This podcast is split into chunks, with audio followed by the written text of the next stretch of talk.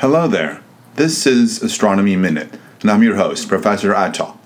This episode is entitled What is the relation between local sidereal time and local time? In other episodes of this podcast, we learned that the local apparent time is the time shown by a sundial. We also learned that the difference between local apparent time and standard time is usually not more than about 30 minutes.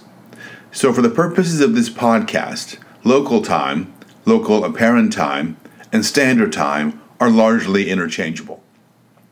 In other episodes, we learned that local sidereal time, or LST, is the right ascension of the meridian, and that right ascension along with declination are used to locate the positions of stars and other celestial objects in the sky.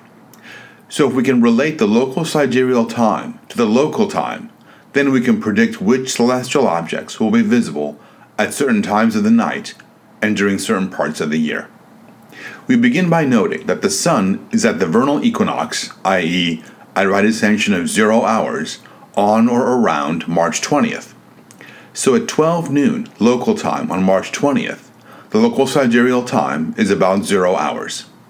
It follows that later that same day, at midnight local time, i.e., zero hours, the local sidereal time will be 12 hours, so the constellations like Virgo, Ursa Major, Coma Berenices, Canis Venatici, and Centaurus will be close to the meridian.